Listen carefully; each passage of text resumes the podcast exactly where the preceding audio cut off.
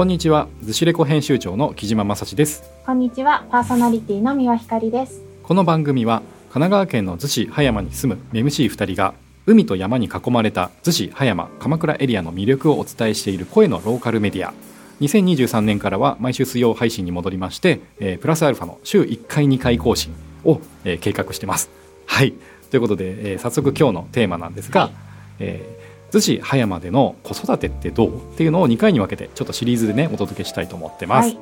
はい。ということで今日はですね、その第1回目、葉山での子育てってどうですかっていうことで、葉山在住の MC ひかちゃんにはいいろいろと葉山での日々の暮らしとか、ね、最近ちょっと子育ても始まったということなので伺っていきたいと思いますが、よろしいですか？はい、えっ、と、私はね、まだちょっと子育て初心者ですけど。あの、まだ10ヶ月ぐらい過ぎた中で感じていることをお伝えできたらなと思ってます。はい、楽しみです。それでは最後までお楽しみください。えーまず葉山ってどんな町なのかみたいなところとかも、まあ、ちょっと触れつつね、うんあの2人でこう会話していければなと思ってます。はい、はい、何かこう今回のテーマにあたってひかちゃんの方でこう何かこうこれは伝えたいみたいなものっていうのをちょっとなんか順々にこう紹介してもらいたいんですけどいかがですか、はい、えっ、と、私がそもそも、えっ、と、葉山に引っ越しをしてきて。この春で5年目になるんですけど、あの、子供を産む前は印象としては子育てしやすそうな街だなと思ってたんです。うんうん自然が豊かだし、あの、なんだろうなじゆっくり時間が流れるような街なのであなんかせかせかせずに子育てできそうであこの街であの子供が育つとすごく幸せだろうなと思ってたんですね。うんうん。で、まあ、その印象のままあの実際子供が生まれて、あの育ててるとあのすごくいいなと思う一方であの、うんうん。子供を妊娠してることが分かった時にさあじゃあいざあの産科にねまず診察に行こうと思ったら街の中にないんですよね、産婦人科が。産婦人科がはい。今ねちょっとシンクロしちゃいました。そうか。まず産婦人科が葉山の中にない。ない？ないんです。か？ゼロなんですよ。おおそうだからあの隣のね逗子市に行くか、うんうん。あの横須賀に出ちゃうかするっていう感じなので、あのえ？家のそば歩いていけるところにないのかっていうのはちょっと不安を感じたっていうのが正直なところでしたね。ああなるほど、うんあの近所のところだったんですか？あいや私は結局あの横須賀、バスで横須賀にある、あの助産院まで通って、産むことにしたんですけど、そもそもあの町自体もね人口が2万人とかであの割と逗子みたいに市市だと思われてるんですけど葉山町なんですよね。三浦郡葉山町なのでなんかすごく規模も小さいんです、だからまあね人口の比率とかで言うとまあそっか参加なかなか作るの難しいんだろうなっていうのは思うんですけど、はい。でもなんかそうですね。やっぱりなんか子育てにすごくあの町自身町があの力を入れてるかって言ったら、その産婦人科がないっていうこともそうだし、あの子供をそれこそ産んでからあのいろんな制度のこととかようやく私もなんか分かり始めてきたって感じなんですけど、なんか保育園も少ないんですよね。うん。全部で7円ぐらいしかなくて、はいなんか大きな町とかだと本当100円ぐらいの中から、まあ、自宅の近いところで10円ぐらいに絞って考えるかなとかだと思うんですけど、まあ、逗子もねそんなにたくさんじゃないと思うんですけど、本当そうですね。7円ってもう全部なん7円か見学行けちゃうぐらいみたいな。認可外の保育施設も、あの、うんうん。012の小さい子で入れるのは1円しかなかったりして、うんうん。結構なんかその辺が追いついてはいないのかもしれないなっていう。なるほどね。うん、でもなんかあのね自然が豊かだしあの、うん。子供が大きく育つには本当に豊かな環境だなと思うので私もそうですけど多分子育て世代で引っ越してきてる移住をした人とかが結構いるだろうなと思ってるので、まあ、ここからねあの制度が整ってったりとかあの子育てしやすい街にはどんどん変わっていくといいなっていう希望も兼ねてですけどそんな印象を持ってます。ああなるほどな、うん。さすがあのひかちゃんはね保育士でもあそうだそうですね。保育士さんでもあるからね、はい。なんかそういう目線でもちょっとなんかこうねシビアなというか、うん。なんかこうリアルなお話今聞けて、そうであそうだったのかって思ったりしましたね。でもなんかいい面もすごくいっぱいあってうん。なんか人がやっぱりすごくあの皆さんおおらかだしあの、うん伸びやかな方が多いのであの子供連れて散歩してるとおじいちゃんおばあちゃんが声かけてくれたりとか「今何ヶ月なの?」とか「あ寝れなくて大変な時だよねっていうふうに声かけてくれたりうんうんあとスーパーにね買い物行って子供を抱っこしたりとかベビーカーをしてたりするともう片手でしかあの、うんうん買い物できなくて結構大変なんですよね。そうですねでもあの、おうん店のレジの方とかも必ずそのレジのカゴをあの運んでくださったりとかして本当小さなことなんですけど、うん。そういうことだけでもあのすごく救われるというかうんうんあの人の温かさはものすごく感じますね。一人で子育てしてるっていう感じよりはあの町の人も一緒に見守ってくれたりとか可愛いねって声かけてくれるっていうのはあのすごくありがたいなと思ってますしうんはい。あとあの子連れで行ける店ってねやっぱり限られてくるじゃないですか。うんうんでもあのこ子連れで行けるご飯食べに行ったりとかお茶できたりお店できるお店も結構あってうんうんうん。私があの葉山の中でもえっ、と森戸海岸にあの近い、はいはい。エリアに住んでるんですけどその辺りでも、あのよく行くイタリアンでダラマンマさんっていうイタリアンがあるんですけど多分以前ねあのずしレコでも紹介、あの本当に美味しいですって紹介させてもらったと思うんですけど、うんうん。はすごくあの子供にもフレンドリーでまだねあの離乳食なのでお店のご飯は食べないんですけどもう少し大きなお子さん、幼稚園の子とかあと小学生の子とかだとメニューにはないんですけど子供向けに、あのボロネーゼみたいなの作って出しててそれめっちゃ美味しそうなんですよ。こっちが食べたい。そうそうこっちが食食べたいぐらい。そうなんかそうやって子供がいてもなんか美味しいもの食べに行けたりとかうんあとは、えっと私の知人であやさんっていう方があの風早砂防って風,、えっと風早橋、はいはいはい。バス停のね。うん、すぐ目の前にある風早砂防っていう、あの場所で月に2回第2第4金曜日に「いる」っていうお店、お店というか場所を開いていて子連れだとやっぱりなんかリラックスして喋りに行ったりとかご飯食べたりとか、なんかする場所がないからそうやって子育て世代の人も安心して集えるような場所を作りたいって言ってあの、うんうん。場所作りをしてる人がいてなんかそこには私もよくあの子供を連れて行っているんですけど、はいはいはい。そうするとあの自然とあの同じぐらいの月齢の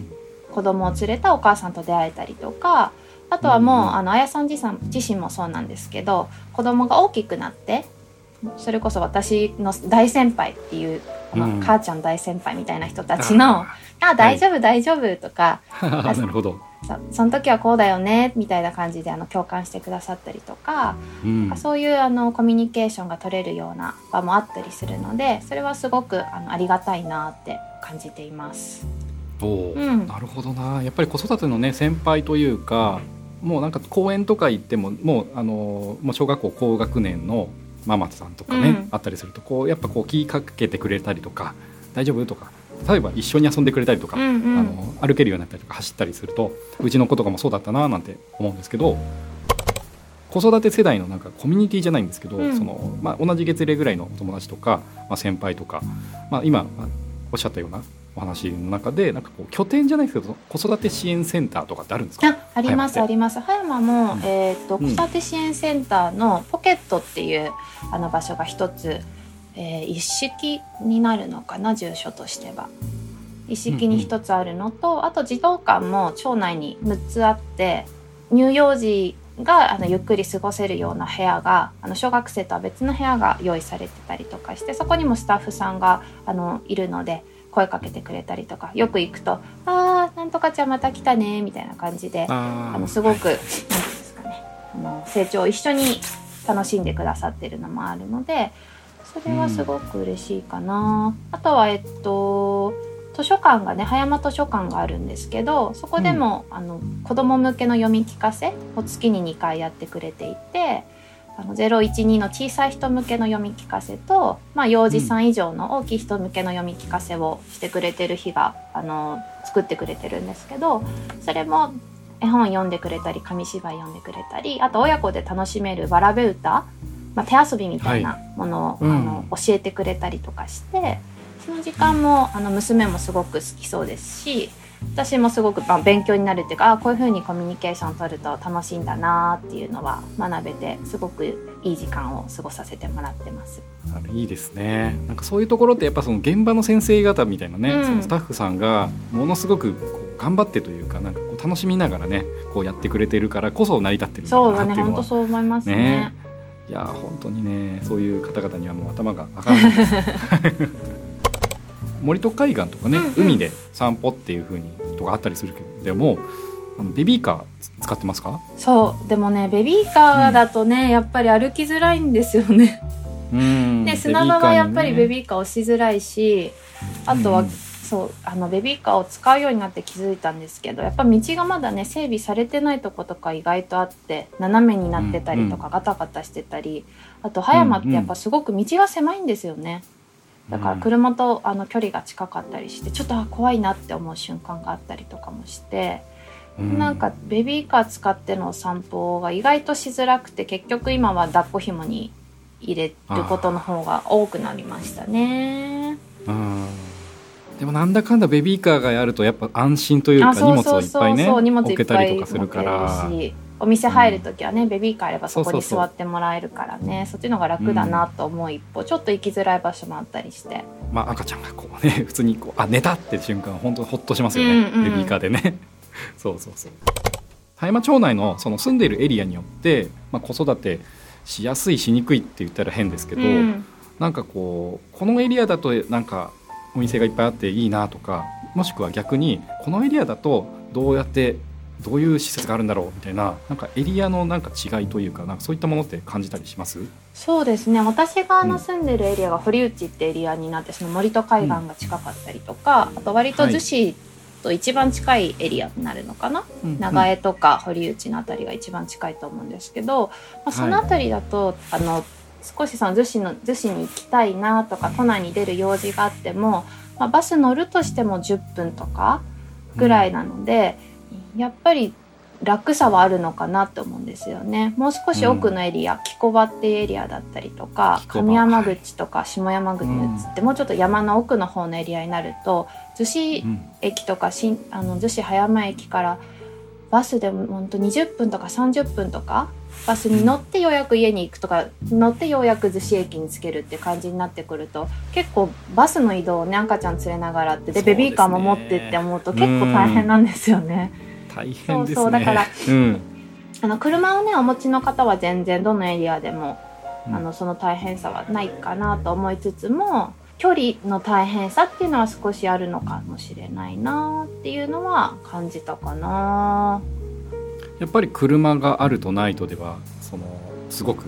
感じます？その大変だろうなとか。あうん感じますね。あの、うんうんそれこそうち車あるんですけど私があのペーパードライバーで、なるほど。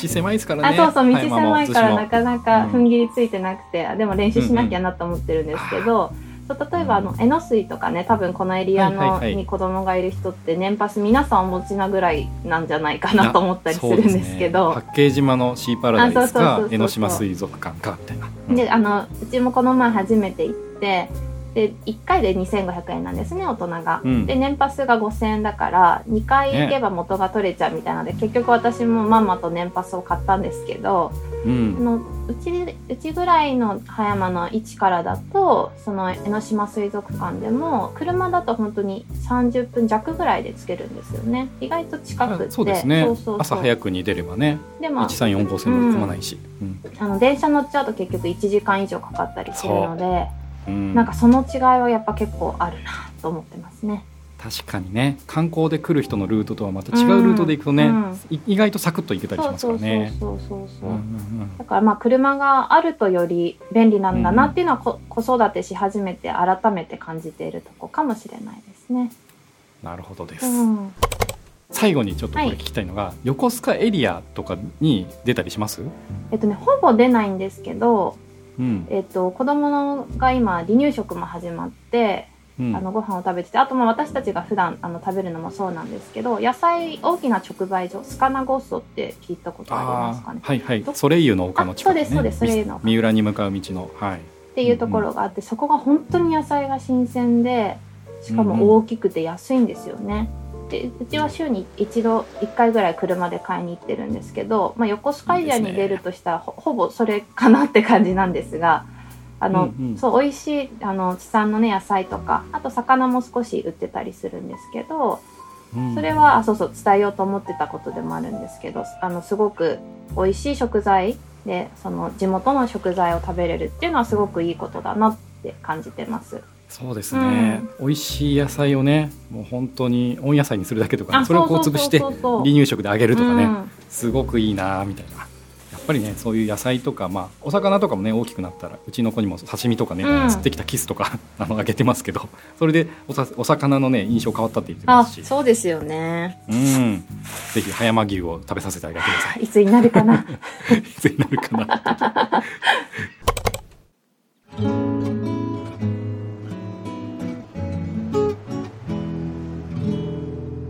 寿司レコラジオ。はい、はい。そんな感じでね、えー葉山の会っていうことで今日やってきましたけどもそろそろエンディングではいお時間みたいな感じなんですけども、はい。寿司レコラジオは毎週水曜日プラスアルファの週1、2回配信でお届けしています。Spotify でお聞きの方は、ぜひ番組のフォローをお願いします。Apple Podcast やその他でお聞きの方は、ぜひ番組へのレビューやコメントをお待ちしています。はい、あなたのフォローやコメントが番組を続ける我々のモチベーションになっております。はい、インスタのね、えーストーリーなどでもね、逗子葉山の最新情報、もうそれこそ街の掲示板のね、ポスターとか、そういったものもね、日々投稿しています。逗子レコでインスタ検索してフォローよろしくお願いします。はい、ということでね、はいあのヘビーリスナーの方だったら、ちょっとね、お気づきかもしれないんですよね、うん今回。そうですちょっと冒頭とかね、最後の挨拶をね、すごいポッドキャストっぽくしてみうん、ました。ちょっと変えました。噛んじゃいました。い やいやいやいやいやね、心地よい波音の BGM に乗せてね、お届けしていますみたいな、いつものね、うん。あのね、工場みたいなものがちょっとね、なくなっちゃったんですけど、まあね、あれを聞き、なんか生で聞けて嬉しかったですみたいなね、最近あった人がそう言ってくださったりもあったんですよ。はい。なのでね、まあ、ちょっとね、テンプレをね、もうちょっとあのアップデートしていきたいななんて思ってるんですけど、葉山どうですか？もう、この、バーっとこう話してみて。え、どうでしたか？なんか逆に、ん。キディさん聞いてて、印象と一緒だったのか、ちょっと違いがあったのでもか。やっぱりそのなんでしょうね。暮らしのその価値観というかライフスタイル大事にしているものか何かによって多分そこも変わってくるんだろうなっていうふうにあってもうひかちゃんのね今子育ての暮らしはもうそれこそみんながこう羨むじゃないですけど。いやいや、全なんか然そんな憧れとなねしているようなライフスタイルとか、まあ、そういうねつながりとかコミュニティとかお店の人とかねの知り合いもまあできてきたりとかっていうのがあるからこそそのね暮らしがそういう感じでこう充実していくとかなんか葉山らしい魅力をねなんか存分になんかね吸っているような感じがしました。よかったです。またなんかあの新しい発見とかがあったらここでもお伝えできたらなと思います。そうですね。はい、まあ次回は逗子会ということで僕の方からね、はい、楽しみです。はい、お届けしたいと思います。はいそれでは、逗子レコラジオ、えー今日はね、葉山での子育てってどうですかっていうのをお送りしました。最後までお聞きいただきまして、どうもありがとうございました。ありがとうございました。